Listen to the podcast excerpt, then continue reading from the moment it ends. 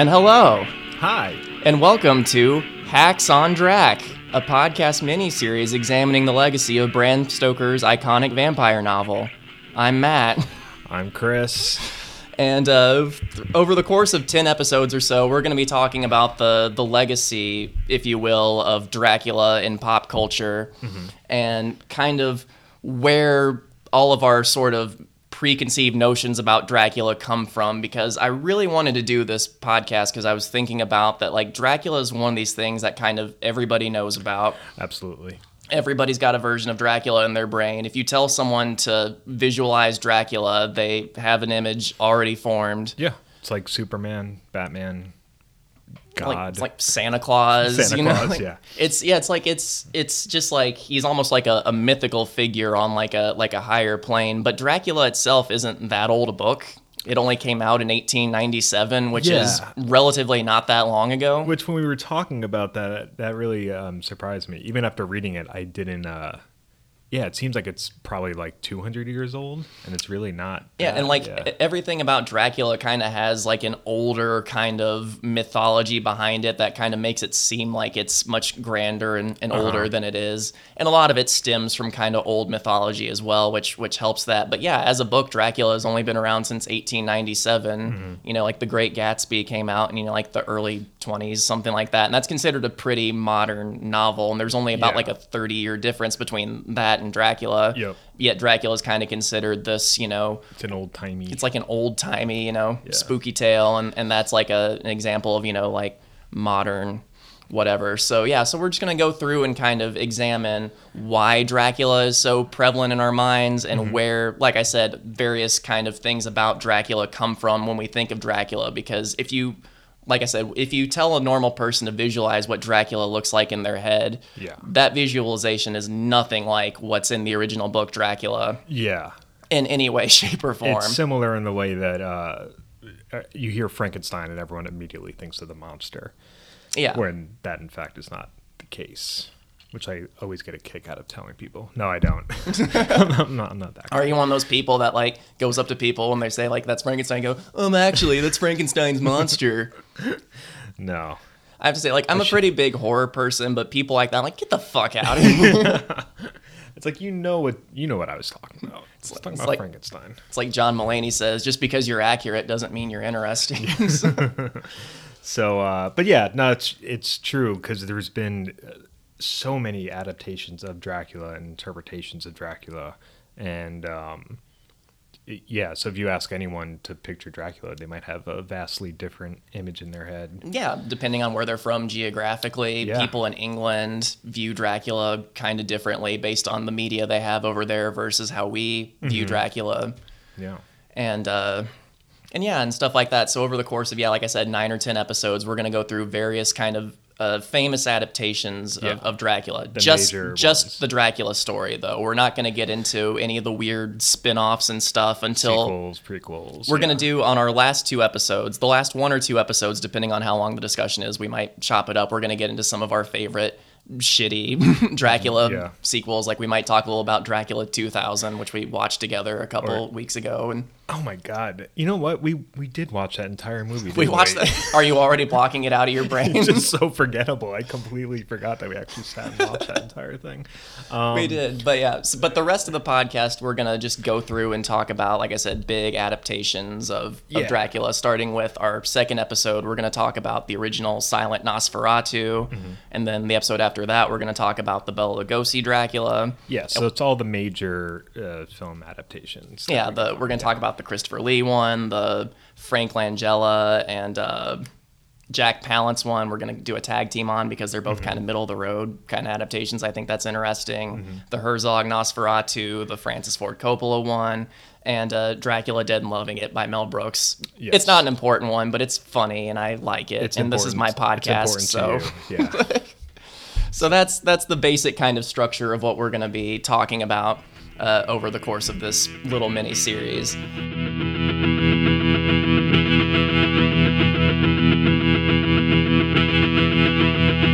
like I said, like everyone kind of has like Dra- like it seems like you're almost just like born with knowledge of Dracula. Like asking someone what their first memory of Dracula is almost kind of it's like asking someone what their first memory of Santa Claus is. Yeah. It's just like it seems like can't. it's just so Yeah. ingrained in the zeitgeist that like you kind of just like absorb it almost. Yeah. But as much as you can, uh, what is your first recollection of, of Dracula? So I'm pretty sure my first recollection was of identifying who Dracula was was my brother, who's a couple years older than me, dressing up as Dracula for Halloween. I think I was in Nice. kindergarten or preschool or something, but um, yeah, I mean, I remember see, I I we still have a picture of it actually, but yeah, he had like you know like the widow's peak Okay. fangs, he had blood, and he was wearing like a, a cape, and um, I probably watched one of the earlier Dracula movies back then. I don't, I honestly don't remember the first one I watched aside from seeing uh, the Francis Ford Coppola version in the theater when I was like nine or ten. Oh, your parents took you to go Um, yeah. see the R-rated Francis yeah, my Ford dad. Coppola? Oh da- wow. So my dad used to. My mom used to work weekends. So my on the weekends, my dad would just take me and my brother to go see movies and go to museums and, and stuff. But uh, yeah, he took us. He didn't really care too much about ratings. I think as long as he was like watching it with us and could explain to us after what certain things meant, uh, he was fine with it. So yeah, I remember seeing that movie and you know, because like what you said, like when you have that image of Dracula in your mind, um, even if you've probably never sat through an entire Dracula movie, I remember coming out of that movie and being like, oh, that was like a really, that was like a much different interpretation Yeah. than I was expecting. So, yeah. what's what's your what's your first early memory of Dracula? My first early memory of Dracula, um, like I, like my family's pretty are pretty big horror people, just like in general, and uh, but we didn't get to watch anything like scary, scary when we were younger, unless it was funny in some kind of way. So Uh-huh. like a lot of my early memories of, of Dracula are, are from things like uh like the Treehouse of Horror, the Simpsons one, when they go visit Yeah. Mr. Burns. Classic. in in Pennsylvania, and they kind of do like a like a quick Dracula ripoff with Mr. Burns. Mr. Burns looks like the the Francis Ford Coppola Dracula with the the white butt hair Yep. And uh and like the the shadow that moves and everything. And uh He so has like uh, he has dentured fangs too, I believe, right? I don't think uh, Grandpa Simpson at Oh, the end of that Grandpa does, episode has right. has denture fangs Yeah, yeah. where he, he flies into the room to to get Lisa and then he like And his hits us. fall. Yeah, it's a great gag. Those those are so good. Those are a lot. Those are like some of my earliest horror anythings, like the the Uh-huh. Simpsons Treehouse of Horror ones. I know. I always looked so much. I looked so much forward to the every Treehouse of Horror. They're kid. they're really good to this day. Like the Treehouse of Horrors are still like the only Simpsons episodes worth watching. right. I feel like if they just canceled the Simpsons and said we're coming back like just, once a year just to do the Yeah. the Halloweens, I'd be like that's that fine. eventually. Um, but, Um, you, but other than but that, that was like- before you had even seen that the Coppola Dracula. Oh yeah, right? like oh no, like I, I think eventually like so so after that like my my mom in particular because she's huge into horror stuff uh, like started introducing us to like Abbott and Costello meets Frankenstein, Mm-hmm. which that was probably my first seeing a live action Dracula. Yeah. Which that's a, a great movie. A lot of the Universal monster movies are kind of shit and they're kind of and like Bela Lugosi's in that one. Bela right? Lugosi is in that one. That's only one of two times that, That he played, played him, Dracula yeah. So weird. in, in name, yeah. So so a lot of that, and then eventually we she showed us like the original Bram's or the original uh, Bela Lugosi Dracula. Yep. Which as a child I was very bored by, and I think I fell asleep. This is how unmemorable the Bela Lugosi Dracula was to me as a kid. As I remember uh, sitting down to watch it with my family, and then I like nodded off halfway through it because like most of that movie is just like boring people talking in chairs, and uh, and then like I woke up and an episode of I Love Lucy was just playing on TV Land. Like my parents like finished the movie, we were just watching something else, and it took me like ten minutes to figure out that I wasn't still watching weren't. Dracula because they're both in black and white, and it's just like boring white people talking to each other. Uh, so so that's that's my my Dracula uh, origin story, I guess.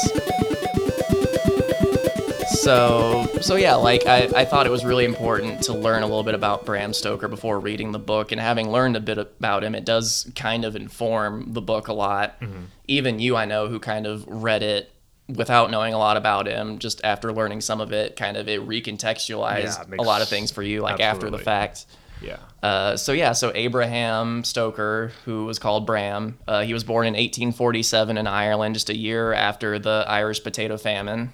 That's such a cool nickname for Abraham. Right? You don't see that really. But back to Bram Stoker.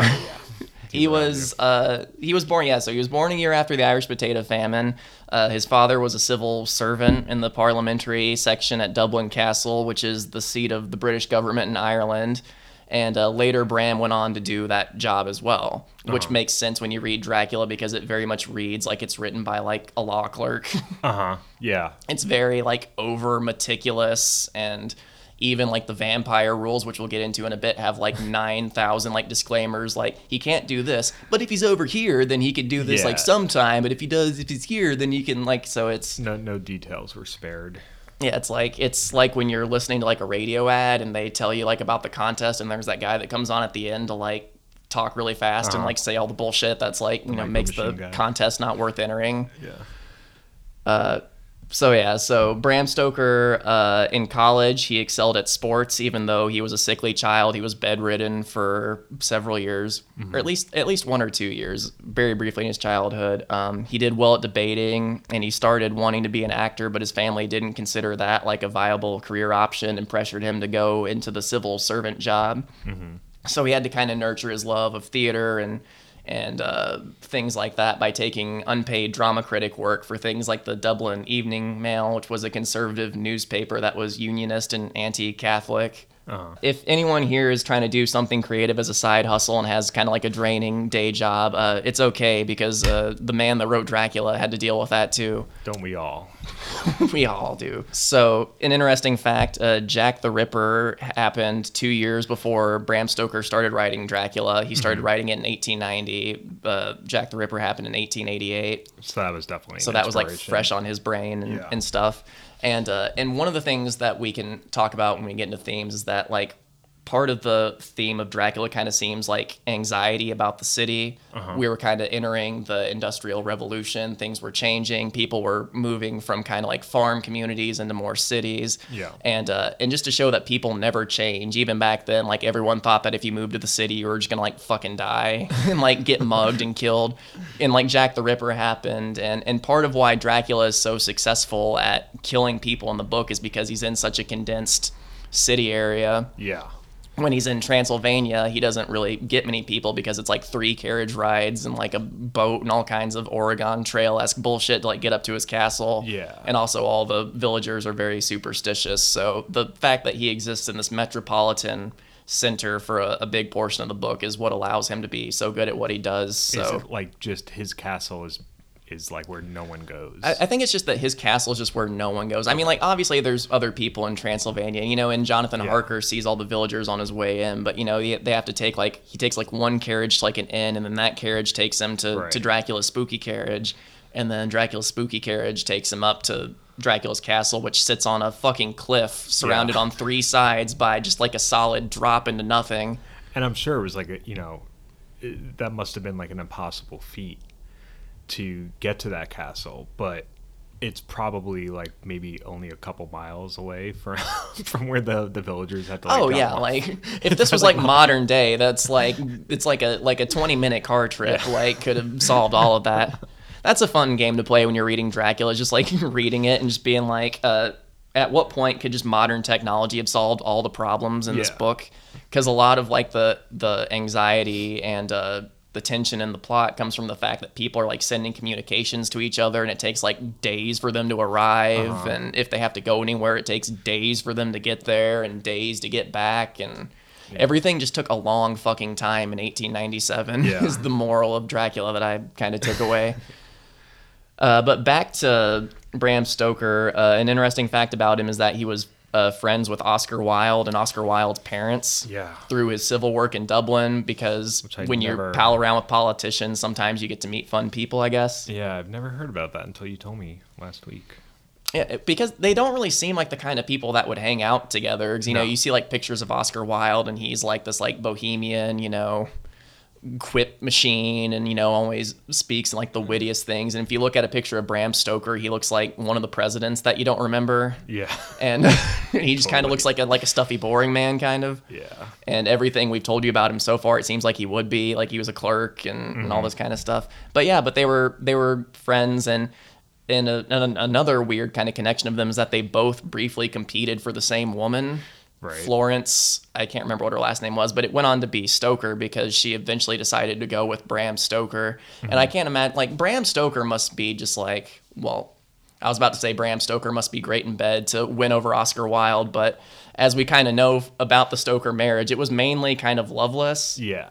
They didn't really It sounds like they didn't. Uh, they kind of lived their own separate lives in the same house, kind of. yeah. Because uh, he, because Bram Stoker's, I'll get into in a second, he got a job at a, a big theater, so he was kind of gone all the time, dealing with uh, managing the theater and balancing books and stuff like that. And she was just kind of happy to be with her friends and the interesting people that kind of Bram Stoker brought her into contact with through his position. So it was it's been called by Stoker's own like descendants, I think, like a marriage of convenience. Uh huh. Yeah, I mean, it's, it's you know like today where they kind of shack celebrities up with each other just for publicity reasons. I'm sure it's yeah. very similar. Um, Oh yeah, and there are some other reasons why their marriage was loveless that we'll Yeah, we'll talk, talk about, about in a later, yeah. second. Yeah. Um, but but just yeah, talking about that, like if people are always people are always looking to make like good historical dramas and, and things like that, where's a movie where uh, Oscar Wilde and Bram Stoker have to compete for the attention of a woman? While Yeah. Bram Stoker's like that's that writes itself Yeah, that's a comedy script. Just that's that's comedy gold. like uh, Stoker and Wilde in Love or something. While Bram Stoker works at a theater for a man that's basically Dracula, which we can we can talk about that now because uh, Bram Stoker was prone to hero worship a lot in his life. He was like he would get like obsessed with people. Like he was very very uh, he was very much a fan of Walt Whitman, Yeah. who wrote these poems called the Calamus poems that were described by the uh, Barnes and Noble edition of Dracula that I read with the biography in them as basically homosexual manifestos. Yeah. And Walt Whitman kind of came from the he kind of came from like the the Henry David Thoreau kind of mindset like very naturey but his but his work in particular was about like the like the bonds between like men and like men showing like affection to each other and Bram Stoker really took to that. But his most important thing of hero worship was uh, for Henry Irving who was a big actor back then. He was he was like the stage A-lister. It was like he was like the Matthew McConaughey of like the like the late 1800s kind of of, of the theater Kind of look like Matthew McConaughey too. I just pulled up his picture. you pulled up a picture of him. I haven't actually seen a picture of him. I need to. well, it's a to drawing, but yeah, interesting haircut. Uh, but yeah, uh, Bram Stoker first saw him on stage in 1867 in a play called The Rivals when Henry was 29 and he was like at his peak. He was like the biggest star of the day. And and Stoker was like so into him that like uh, later on in his life he wrote a whole book called Personal Reminiscences of Henry Irving Volume 1. Wow. Which the the Barnes and Noble edition didn't go into too much detail about that. Like it kind of just mentioned it briefly like in like parentheses for like a quote of Bram Stoker's, but I imagine if there was a volume 1, there had to be more volumes, right? So like this guy was just like fucking in love with with Henry Irving, and Unless par- he did- yeah, unless he just wanted to make it seem like, like that's actually kind of like a, a hilarious like intentional joke. I'm just gonna call this one Volume One. so Bram Stoker was really into Henry Irving, and he wrote that book way later after they became friends. Because once Bram Stoker was established as a as a drama critic, Stoker would go out of his way to defend Irving against criticism. Like people would write bad things about him, and Bram Stoker would go out of his way to like write really positive reviews to kind of like attack people who gave negative reviews. So he kind of caught Henry Irving's attention that way, and Henry Irving invited him to dinner to thank him.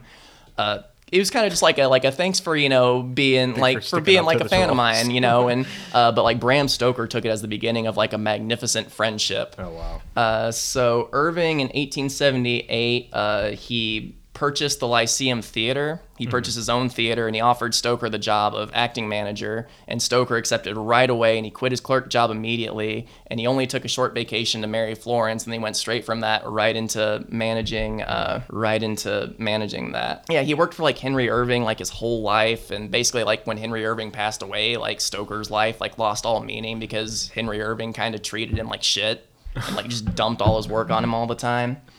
Uh, yeah, Stoker slaved at the theater for Irving. He was in charge of he was like in charge of the business side of everything. Yeah. And th- but though his job was demanding, he pursued other interests. Uh, but though his job wa- at the theater was demanding, he did pursue other interests, including writing. He would eventually publish 14 novels, including Dracula and a short story collection. Which uh, which again is encouragement for people doing creative stuff because this motherfucker wrote 14 books. Can you name any of them? No. But he you just need that one, and you're yeah. A lot of the books he wrote were like he was very he was very kind of he only sort of got like known known for Dracula like in in Death and sort of the popularity that Dracula got with the film adaptations and the plays and things. At the time, he was known a lot. He would he would go to colleges and he would give speeches about like politics. He wrote like the first book he wrote was something about like on the meditations of being a law clerk or something like that. like it like real boring shit. And now Dracula now, I know Dracula now is public domain, so like anyone can just make their own adaptation of Dracula. Yeah. Uh, should they want to. What is that? Is that just because it's the book at this point is over 100 years old? I, or- I think so, yeah, because that's part of why, which we'll, we'll get into our next episode about Nosferatu. There's a lot of issues that came up with copyright Right. involving that and why it had to be was- Nosferatu He and was not. gone by that point, though, right? He was, it gone by that wife? point. His his wife was still alive though, and and the estate more importantly. Mm-hmm. Uh, yeah, Stoker began. Oh yeah, Stoker began legal studies at the age of 39. He was called the bar in 1890, so he became a lawyer later in life. I Mm-hmm. have that in my notes. Uh, and this is kind of an interesting note that once he was called to the bar, Florence finally found his profession admirable and only ever referred to her husband as a as a barrister from then on. Like she never referred to him as like an actor or a theater manager. Even though she herself, I think when she was younger, had aspirations to be an actress, but like as she got older, she kind of got more like ashamed, I guess, of his being involved in the theater and trying to do creative stuff. Like she didn't view that as like a real profession. She's probably just pissed that he was like never having sex with her. That very well could be. I mean, Hanging yeah. out- hanging out with uh, Henry Irving and and uh, Oscar Wilde every night. Yeah, It's kind of interesting when you think of like Henry Irving and uh, and Bram Stoker. They almost kind of have like a Dracula Renfield esque relationship Oh, when yeah, you when you look at them, where he's like almost kind of like this lowly servant, and you know his master treats him like shit, but he kind of has this like undying devotion to him still for some reason. yeah. I'm sure that influenced uh, some level of that character. Yeah, that's a good and and there's a lot of there's no solid evidence of this but i think a lot of people basically admit now that dracula was written to later become a play Uh-huh. and that uh, bram stoker heavily based dracula on henry irving because he really wanted him to play dracula in, in an adaptation of Oh, it yeah. Uh, because after the release, Stoker actually held a dramatic reading of the novel at the Lyceum to protect the copyright and interest, Yeah. which I have to imagine was a very boring show to sit through. Just people reading this long ass book for, for many hours. Uh, but afterwards, uh, like Bram Stoker asked him, like Henry Irving, what he thought of the book, and, and Henry Irving, all he said was dreadful, Holy shit, one word that must have destroyed. and like and like talks of trying to do like a theater thing with it like never went any further because he was kind of just like doing the re- he was doing the reading there to protect the copyright but he was also kind of testing the waters to see if like Henry Irving might be interested and Right, right, just right. shut it down right away He's like, I got a pitch for you.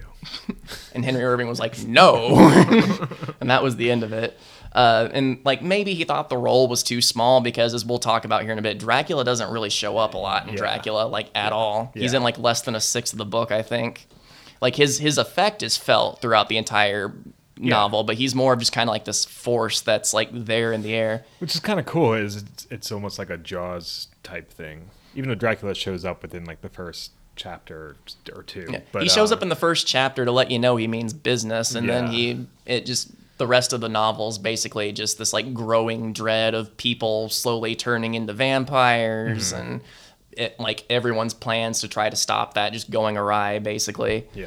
Uh, but yeah, Stoker's life lost all purpose after Irving's death, and after a series of strokes, he died himself in 1912. Uh, he never made much money from his writing in his life, but his last book in 1911, The Lair of the White Worm, did well for the time.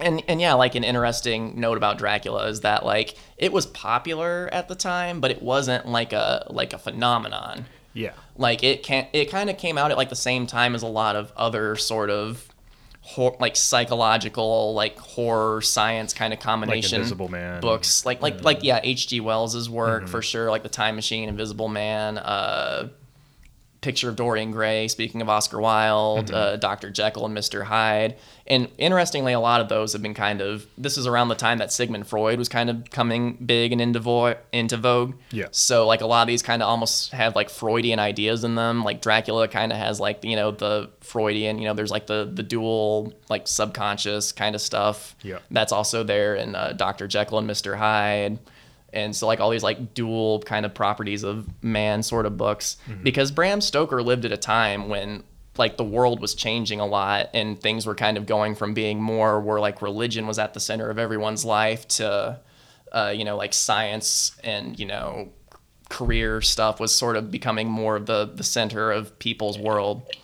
Because yeah charles darwin was happening during bram stoker's life and kind of changing what everyone thought they knew about where, Religion. where life and happened and how religion worked like the civil war happened or there was like a lot of stuff that happened during his life a lot of transitions and how society Yeah, functioned absolutely. and it, that sort of conflict between old ways of living and new ways of living like we just talked about a bit ago with the city anxiety is a big kind of central Mm-hmm. conflict in the book of dracula uh, but yeah, Dracula wasn't like a huge hit at the time. Like it was like uh, Sir Arthur Conan Doyle was a fan of it. I know, Yeah, but it it's a was big- it's a sleeper hit. it was it, it did it did okay. But yeah, it was kind of just viewed as like it was just another book out at the time. It would be like if we went like 200 years in the future and like The Hunger Games was like like a like just a phenomenon that like everyone like every child knew who Katniss Everdeen was and they to us, we'd just be like, to us we'd be like like it's like the Hunger Games are fine. Like don't get me wrong, like Katniss can get it, but it's like that's what we went with as a culture. Okay.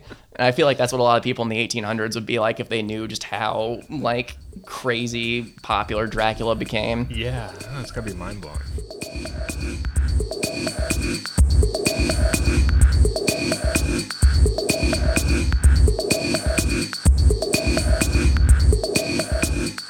Let's let's briefly talk about what does Dracula look like in this? Because Dracula again when I was when I was saying earlier that everyone has a visual version of Dracula in their head it's probably regardless of where you're from culturally England America wherever it's probably some kind of a posh man and some kind of a like a posh get up with a cape. Yeah. uh, but that's not what Dracula looks like at all in the book yeah. No, you usually picture like there's like definitely like they've tried to make Dracula sexy over the years. Oh, for sure. Especially in Dracula 2000. but uh, but um but yeah, he's in the book he's described as like this like kind of frail like lumpy like just creepy dude, right? Yeah, it's clear from like the very get go that this is a creepy motherfucker and he's Yeah. not to be trusted. And I think he, they say he has he, all he has is a mustache, crazy long white mustache. He has a long um, white mustache. He has a unibrow. unibrow and like no hair on the top of his head. Like is that like male pattern baldness? Are they implying? But he has like long white hair, right? Yeah, so, so he's got like the like the Devin Townsend, like the the skullet kind of look. Yeah. The, the the crypt keeper, Yeah. where it's like bald on top, but you got like the, the wispies on the side. it's a great look. Um, and he's got red eyes.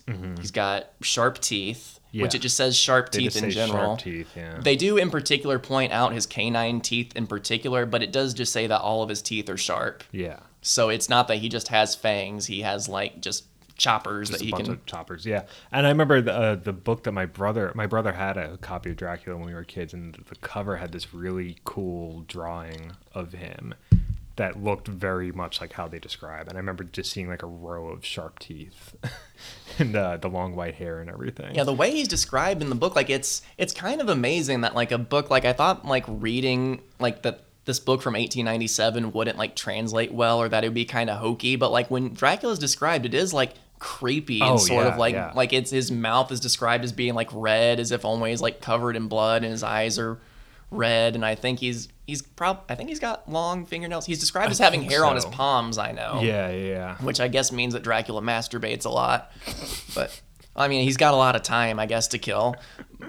but Yeah, he also has long fingernails, I think. you know, as a reader, you're reading it and you're feeling that sense of dread, but it's also like what the characters are feeling themselves too. So it's like a very, Yeah. It's kind of like a never-ending story type thing. and because it's almost written in like this first person narrative you can almost put yourself there and like you kind of like visualize like what would i do if i was in this situation you know Right, like the book begins with jonathan harker going to sell count dracula some property in london and he goes all the way to transylvania and like i said he has to take like three carriage rides Yeah. and he gets up in this castle where he meets dracula who's just like the creepiest motherfucker ever and is like nice to him but is also but it's like got like this underhanded like menace to him where like he's like everyone like i'm sure like our listeners have had like someone talk to them where like the, the words coming out of their mouth are like nice but you can just see in their eyes and their expression and everything that like they just want you to die.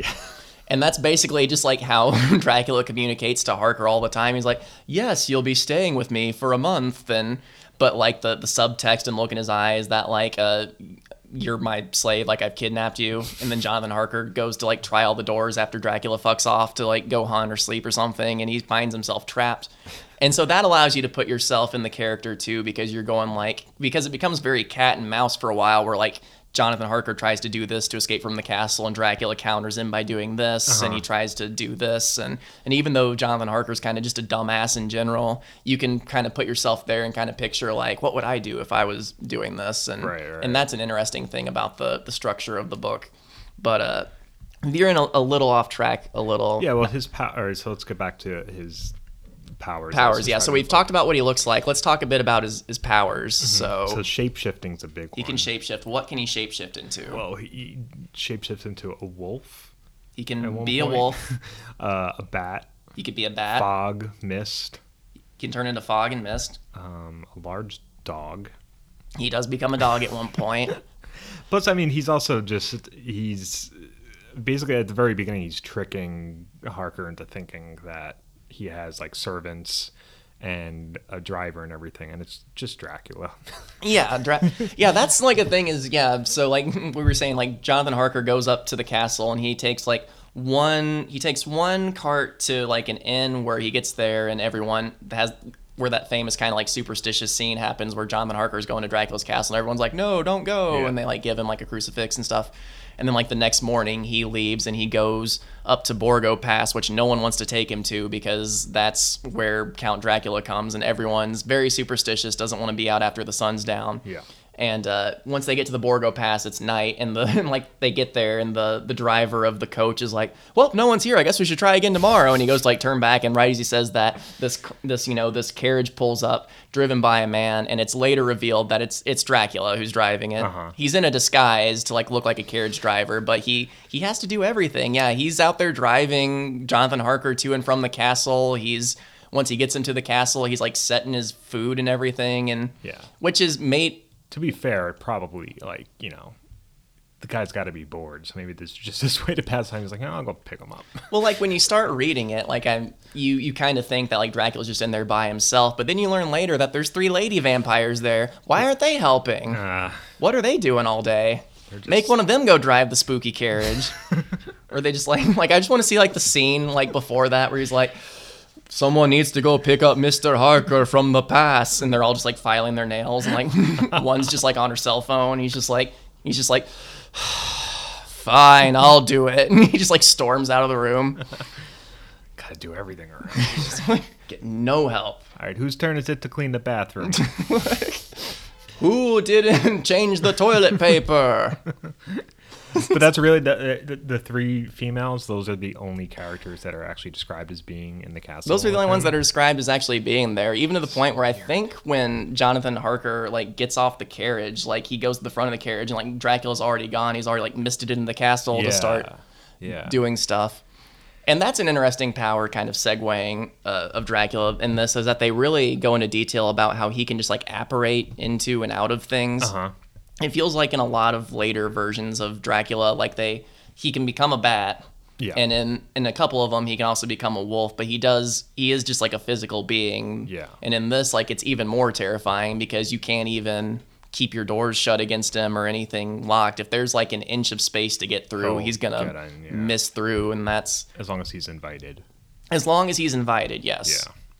That is a that is a good point. Good good catch. Yeah, sir. and also, good catch. also just, uh, I mean, he they describe it a lot. He has like you know telepathic abilities. Like he's able to like control people. Yeah. from like pretty much anywhere, right? and he can he controls them in like a weird way like it's like i know later in the novel uh, mina starts getting bit she starts becoming a vampire and he begins he does something on her called the vampire's baptism of blood i believe van helsing calls it. And that's basically where dracula cuts his chest open and makes him bleed and then he just shoves mina's head on it and makes her drink of it. And the way it's described it seems like like he's making her go down on him. Mm, yeah. and I think that was part of Bram Stoker's intention when he wrote it because there's Dracula is a very sexual book. It's not Yeah. sexual in the way that like like Dracula's sexy like in a lot of adaptations, but sex is kind of you mean like in Dracula 2000? oh he's so sexy in that. Just Gerard Butler with his long Scott Stapp hair and his open blazer and no shirt. Which, by the way, I it was halfway through that movie before I realized it was Gerard Butler. Yeah, he doesn't look like him. It's, It's pre uh, 300 Gerard. yeah, he's Butler. he's not Different juiced guy. yet. uh, back to I don't even I just totally lost my Uh, train so- of thought. Dracula powers. yeah so the, the powers you know there's a lot and there's like a, as you said earlier there's a lot of different rules about how he can leave transylvania he's got to be surrounded by transylvanian soil Yeah. so so yeah. So yeah. Dracula's weaknesses. Um, he can't. Like his his weaknesses in the book are a little bit different than what we think of for vampires in general. Because when you think of Dracula in general, you think like he can't be out in the sunlight. In the sunlight, he'll die. He has to be, uh, you know, in his coffin bef- before daybreak. And in this, Dracula is out in the day a couple times.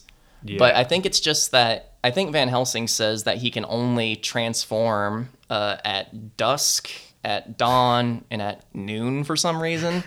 so at three times a day, he has powers essentially, which and really just completely arbitrary times they're really yeah. Like, is, that taking into account like time zones? Like, if it's noon, like noon's like I, I, I that guess stuff always bothers me I guess like. I guess the implication is that just like it's when the the sun's like right about to go down, the sun's right about to come up, and when the sun's like right like directly overhead. Okay, I think that's that makes sense yeah but when it's like with gremlins where it's like don't feed them after midnight Yeah. like, all right what midnight where and then when can you feed them also the gremlins run around in the snow a lot. Isn't that water? Why aren't they all just like oh my god you're right wow we we've we've we've found plot holes in gremlins in our Dracula podcast.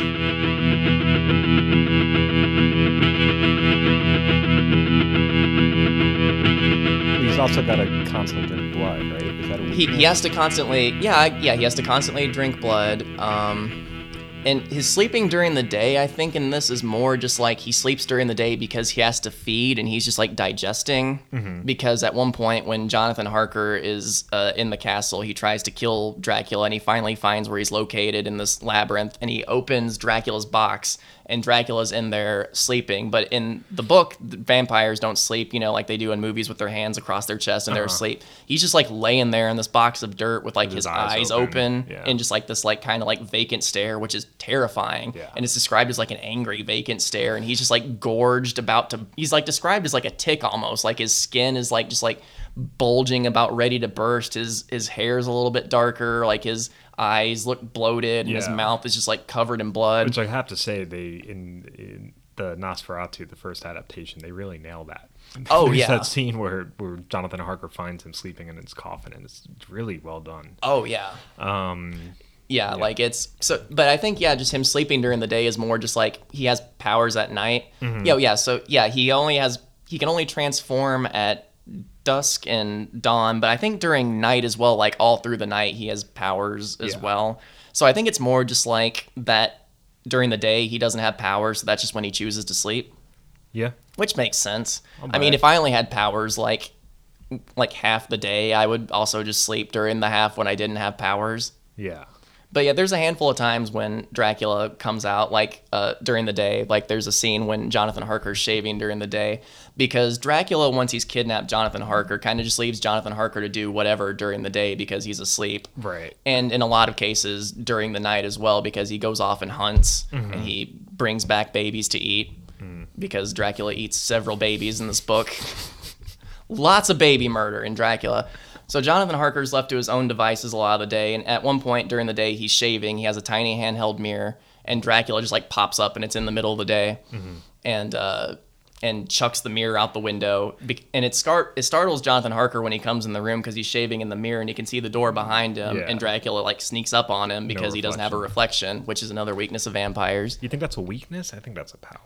I think it's a little bit well, it's a weakness in that like if anyone sees that, they know automatically you're a vampire. That's true. That's like in every movie about vampires, like in Fright Night and stuff like that. Everyone's like, "Oh, bullshit, that guy's a vampire." But the second they like see a mirror and doesn't have a reflection, they're like, "Holy shit, that's a vampire!" Yeah, yeah. It's So, pretty creepy. and also you have no way of knowing what the fuck you look like, which Mm-hmm. is which is also part of why I, I don't buy the the sexy Dracula. How does he look that good when he can't see what he looks like? Like, of course he looks like a weirdo with a unibrow and a mustache if he can't look at what he looks like, because there's no mirrors in Dracula's castle at all in the book. Yeah, and which is why Jonathan Harker has to use his tiny one to shave. Dude's probably got all sorts of weird sores on his face and shit. Things stuck in his teeth. And that's also partly why, yeah, like at one point, Jonathan Harker, when he discovers Dracula in his box, like I was saying a second ago, he tries to kill him by hitting him in the head with a shovel, and it doesn't quite work. And Dracula wakes up right as he hits him and scares Jonathan Harker and makes him run away. But he does manage to ding him in the head. And for the rest of the book, Dracula just has like a shovel ding on his head. like like he's a character in Home Alone or something. which wisely the books or which wisely the adaptations choose not to, to borrow from the book because Yeah. they would just look silly if Dracula had just like a like a big bruise on his head the Yeah. whole time. It's like the brand name of the shovel Yeah, backwards. it's got like hefty written in backwards letters across his forehead.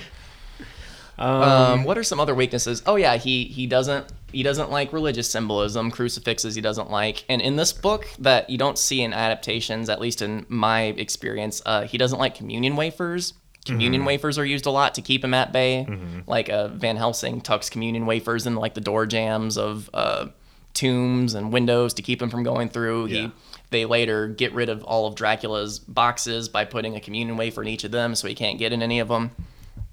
And uh, and speaking of his boxes, another weakness of his is that he has to sleep in a box, which isn't explicitly called a coffin in No, any way. never, yeah. It's just a big box, And They do call it a coffin in Nosferatu. I they do call it a coffin in Nosferatu, and it does look a little bit It more looks- coffin-like. looks more like a coffin, yeah. Uh, but in this, it's just he has a box and it has to be full of his native earth, and he has to return to it to be able to recharge and re-energize. And if he can't return, he'll die. Do they describe what kind of box is it? Is it just like a I think it's just like a just like a like a plywood box. I, I guess like it it's like a big Amazon box? like I, I like I, I just picture in my head just like a big shipping crate, kind of just a big Uh-huh. wide just but like nailed shut. like nailed shut, like Yeah. like something that would be in like the Raiders of the Lost Ark Yeah, yeah, warehouse or something, you know. Yeah. and yeah, and he sleeps in in these boxes. And in the book Dracula, not only does he have a box instead of a coffin, he doesn't have one box. He has 50. 50. And he so yeah, he traps Jonathan Harker in the castle at the beginning and then he gets all of his he gets all 50 of his boxes together and he goes off to England and Jonathan Harker sees all this happening and uh, eventually escapes from Dracula's castle after almost being attacked by lady vampires. Yeah. And he eventually just at one point goes, fuck it, I'm going to try to just scale the wall because he can't just like jump out the window because like I said, it's surrounded on three sides by like a drop. But he does scale the window to get into Dracula's room at one point. So it, mm-hmm. he eventually just goes, fuck it, I'm just going to scale the wall. They're eventually going to kill me. He hears Dracula and his bride's talking about how like soon when I leave, you can just have Harker to yourself. Mm-hmm. So he he gets gone and uh, and so that's how Jonathan Harker knows that Dracula's going somewhere. But Dracula takes all of his boxes and he goes uh, to London and he starts buying various properties and he kind of scatters them all over the place. So he has a base everywhere because he has to return to his box to be able to recharge. Right. And I don't think it's Solid as plan. like I don't and I don't think it's explicitly like the sunlight will kill him like in other things because again he's out in the daylight, but it's just he just has to be in that box to to rest or else he'll just die, I guess Yeah. And uh, Dracula's 50 boxes. Yeah, and Dracula's 50 boxes becomes a big part of the later story because Dracula, once he gets his 50 boxes, he gets on the ship the Demeter, which is a big part of, uh, which is in most adaptations, him taking the Demeter. I guess depending on the budget of uh, of the adaptation. Depending on the budget, but it, it feels pretty common in a lot of them. Though that you have the part where the, the ship shows up and you have the ship captain with his arms tied to the to the wheel. I've seen that in at least Uh-huh. yeah, two or that's in a three lot of them. Yeah. And that gets into a little bit more detail in the book where, like I said, the beginning of like it feels like you could almost make several movies out of Dracula because like the beginning, like I said, is a very like cat and mouse game between Jonathan Harker and Count Dracula. Yeah. And then once he gets onto the boat, it becomes like like a Jason movie for a minute where the crew's getting picked off one by one until Yeah. eventually there's no one left to drive the boat except for the captain. Yeah, it's Jason Takes Manhattan. Jason takes Whitby or wherever they're they're going to in, in London. And yeah, the the and the whole thing is told in this uh, log because we forgot to mention this. The narrative of Dracula isn't a traditional narrative. It's Right. not like Jonathan Harker went to so and so and then so and so happened. It's Right. it's a collection of documents put together that form one narrative. So the beginning of the story is the Jonathan Harker part is all Jonathan Harker's diary and it's all written in first person. Which is yeah, it's a really cool way to read a book. It's found footage. it's like a found footage movie, but as a book, yeah. Yeah. And it, it gets a little unbelievable at times, like found footage movies where like this crazy shit's happening to him. You're like, why are you still writing this down? Like, and at certain points, it seems like he's writing like as things are happening to him. So like, I'm Uh-huh. imagining him running away from like lady vampires while he's like scribbling madly in like a journal, like ah, like like not even looking at what he's writing while he's just like madly. You won't believe what's chasing me down this hallway right now. My dearest Mina, I'm running for my life currently, and I can't.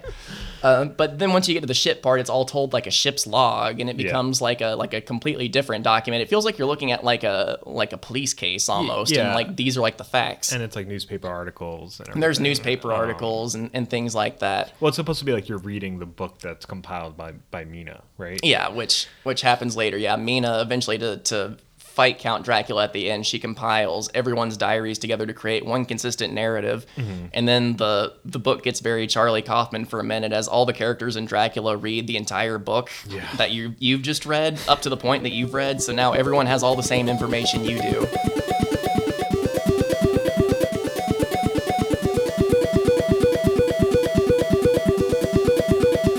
So he, the entire crew's dead, and Dracula kind of like masters a storm to push them into dock, where he then bounces off the the ship as a dog and kind of Uh-huh. runs off into the woods. Yeah.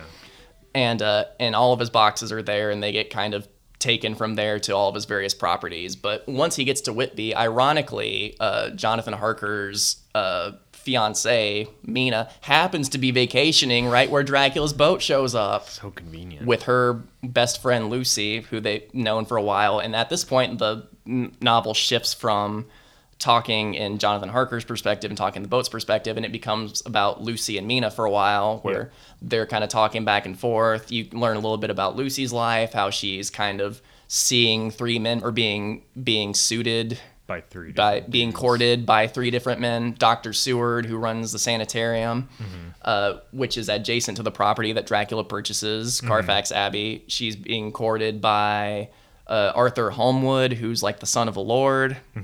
He's kind of from old money, and she's Mm-hmm. Also being courted by Quincy Morris, who's Yeah. just like a yippee ki cowboy character. Uh, and and you know Mina talks about how she's nervous about Jonathan because Jonathan hasn't come home from doing Dracula stuff yet. Right. And even and Dracula's kind of like manipulated the situation with Jonathan so much that he had like fake letters written out. He made Jonathan write fake letters and have them sent out to where it looks like he's more okay than he actually is. Right. But then eventually it gets to the point where he's just been gone for a while because once Jonathan escapes from the castle, you don't know what happens to him. He's just scaling a wall and then his part of the narrative ends. It's so he's gone, yeah. alive or dead. You don't know as a reader at that point. Yeah. So she's worried. She's talking to Lucy about that. Lucy's talking about her life. They go on vacation to Whitby together as Dracula's boat comes in. Can you imagine going on vacation where you have no idea where your husband is? Oh yeah, like how can you even enjoy your like what?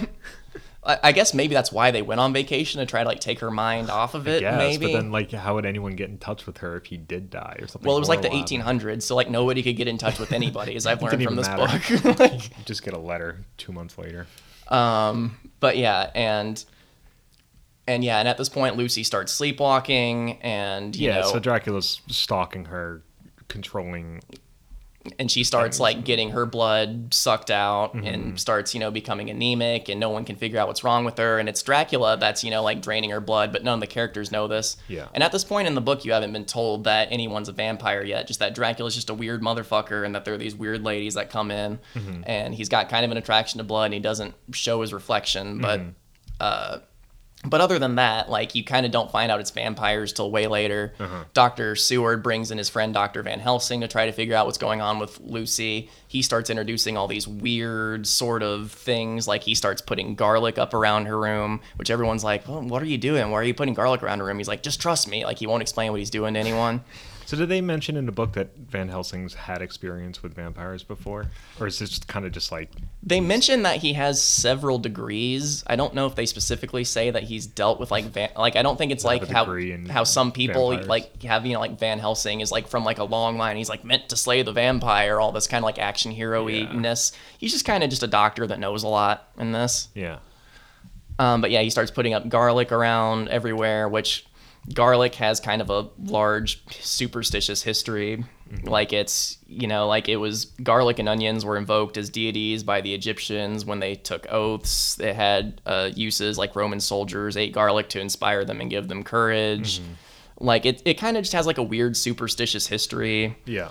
um, and it kind of turned into like a vampire thing too. But he starts putting garlic all around her room, you know, and they just can't figure out why she's dying. She eventually dies. She comes back to life as a vampire. She's buried in Whitby Yeah.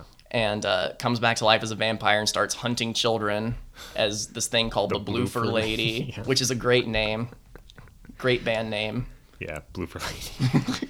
just all one word. Because yeah, like it becomes like a newspaper article for a second to tell you about this Bloofer lady that showed up in Whitby.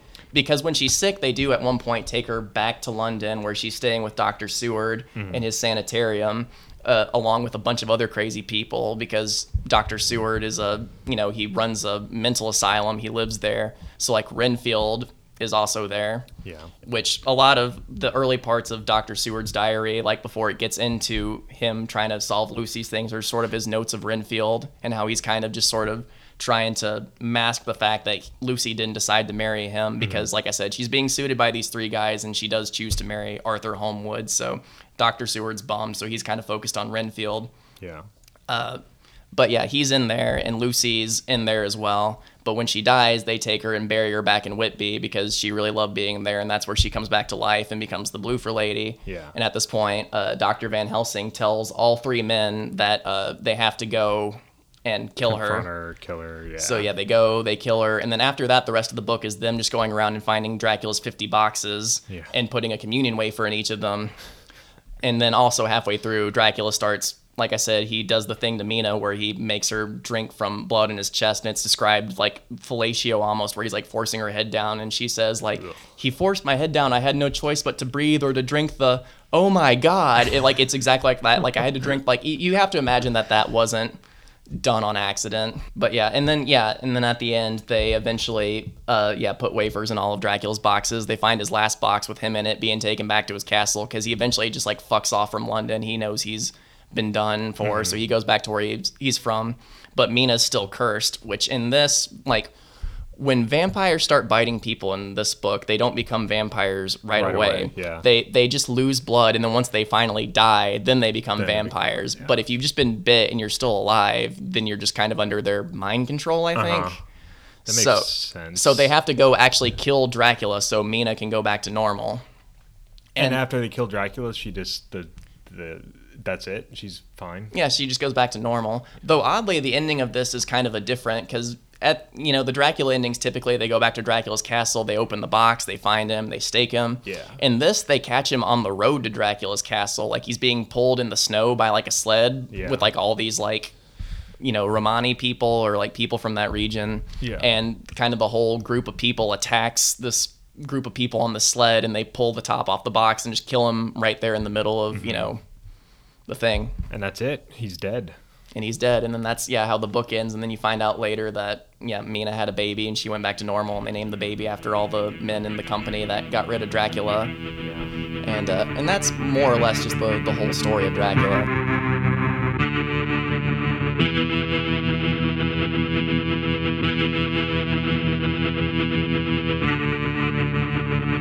You said when the book came out, it wasn't very. It didn't make him a ton of money. It wasn't even. No, not really. I think he. I think he had to like like right before he died even he like applied to get like a grant of some kind to keep it. So yeah, like when you're when you're trying to do stuff like that, yeah, you're not like Yeah, it's just sad. Guy, guy never knew. Yeah, what it's- an iconic figure he created. he did kind of have a sad life, yeah, for being like someone who was kind of a closeted, possibly self-loathing homosexual in a loveless marriage in a kind of bad work environment for most of Uh-huh. his life and wrote one book that changed the world and didn't even get to live to see the effects of it more or less. Like you deserve better, Bram. I hope I hope wherever you are, you're uh you're partying it up. I don't know where I was going with that. Yeah. So 1912, he passes away. The first adaptation of Dracula was the unauthorized uh, Nosferatu Yes. German film, silent film. Yes. That was before. Was that before talkies? This is before talkies, yes. Yeah. So um, So yeah, it's a it's a it's a silent movie. There's actually one more adaptation that's lost that happened right before Nosferatu, but no one's ever seen it. But uh, but we'll talk about more of that in our, our second episode Yeah. because that's this this episode was about the book. We got through all that I think, and in our next episode we're gonna go into detail about uh, F.W. Murnau's Nosferatu, the 1922 silent film adaptation, and uh, and we'll talk about the influences of that and yeah. And uh, if you wanted to watch that, it's available anywhere. Yeah, it's public. Google It's it. public domain. So yeah, if you wanna if you wanna catch up with us before the next podcast episode, it's available literally everywhere.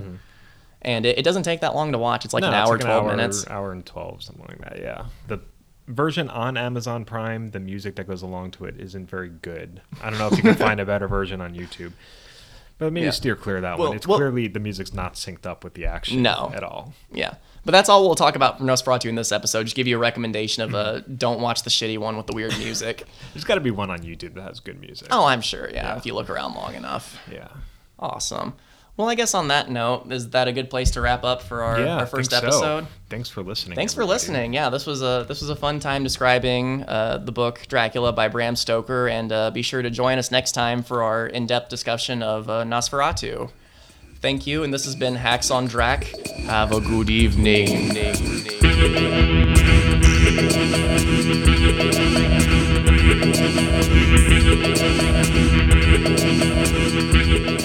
Thank you for listening to the premiere episode of Hacks on Drac with Matt Reiser and Chris Gersbeck. The entire 10 episode series will be available on iTunes, Spotify, Stitcher, and everywhere else Friday, July 26th. For now, please like our Facebook page for updates.